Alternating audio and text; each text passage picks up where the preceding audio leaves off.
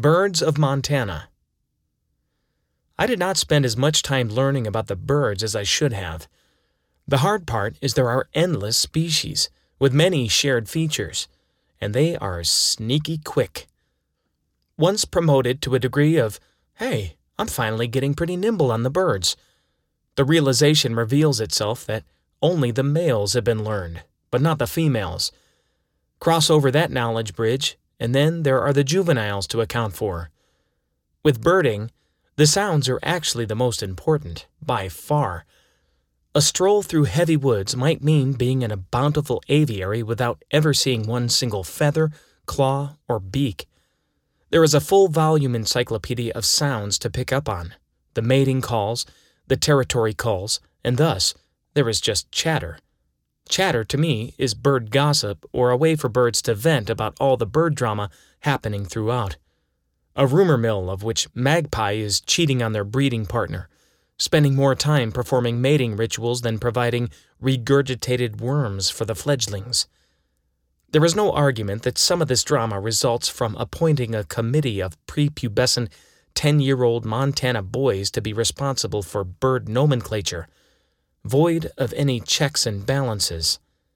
Those bird names range from cleverly fragrant to blatantly revolting. How can a bird go about a normal life with reliable migration patterns under the straight faced descriptions of tufted titmouse?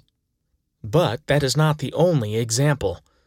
Flathead County forests are abundant with perverted taxonomy.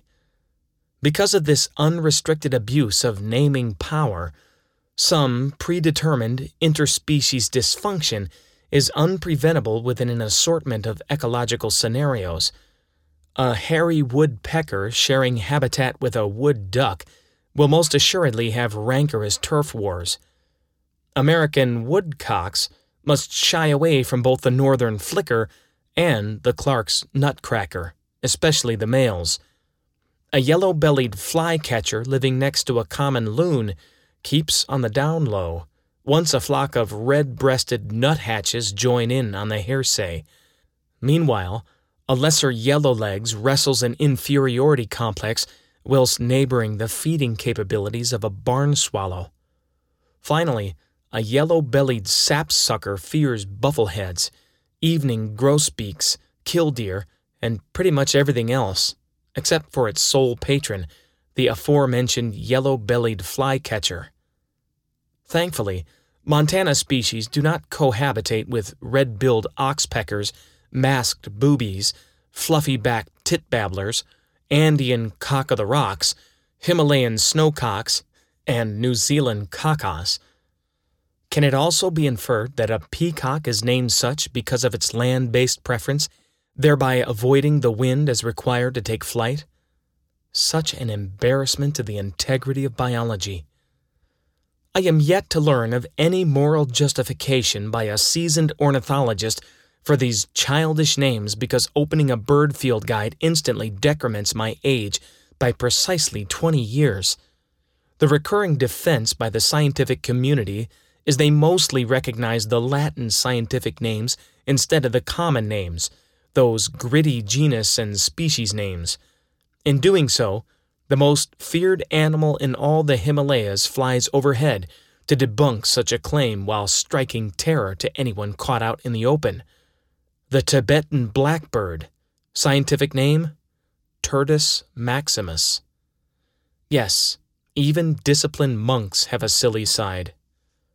Sounds do not end with vocalizations either. By some freak miracle of nature, ruffed grouse flutter their wings so rapidly that it generates a drumming sound for lack of a stronger description.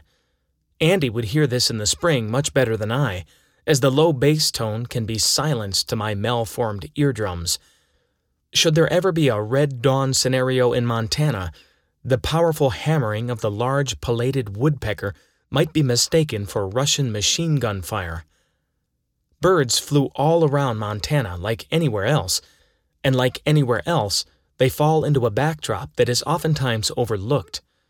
The ability to maneuver from a tall limb down to a much lower perch without dying is fantastic, actually. Ducks and geese will fly from Mexico to Canada. That is insane. So much wonder is taken for granted. Learning to appreciate birds means decimating boredom or loneliness in the wild, or the city. While in Nashville, the main event featured mockingbirds dive bombing frolicking house cats with little regard for the fact that those felines eat 2.4 billion birds each year in the U.S. alone. Comical suicide missions to chase the threat away from a nest or just hassle for pure pleasure. In Montana, black capped chickadees are ones that blend in, but you will certainly miss them when they are gone. The sound of their call, which, like many birds, reflects their name, unmistakable once learned. And then there are the mountain chickadees. Apparently, there's a difference, though I will never be smart enough to know how. The red winged blackbird is another whose absence is missed against the value while present. Find a field by some marshland and a red winged blackbird is objecting to your presence. Going down by Boyle Lake, I would also find many Steller's jays, which acquainted the West exclusively. Neighboring the big Whitefish Lake, I found a few eagle nests with decent proximity to the shores, mostly by suicide squeeze, foraging on deer that challenged a train in a game of chicken. Finding eagles thrilled the heart, but not as dramatic as the discoveries occurring before Montana. I had seen eagles off of Lake Erie at Ottawa National Wildlife Refuge in Ohio, as well as Reelfoot Lake in Tennessee. They populated with prevalence in that prehistoric area. Ravens exemplified an audacious personality year round, perhaps the most common and comical friend of plumes demanding much attention with their eccentric activity. The Eagle slash Raven. You want to know what else? Okay, I'll tell you.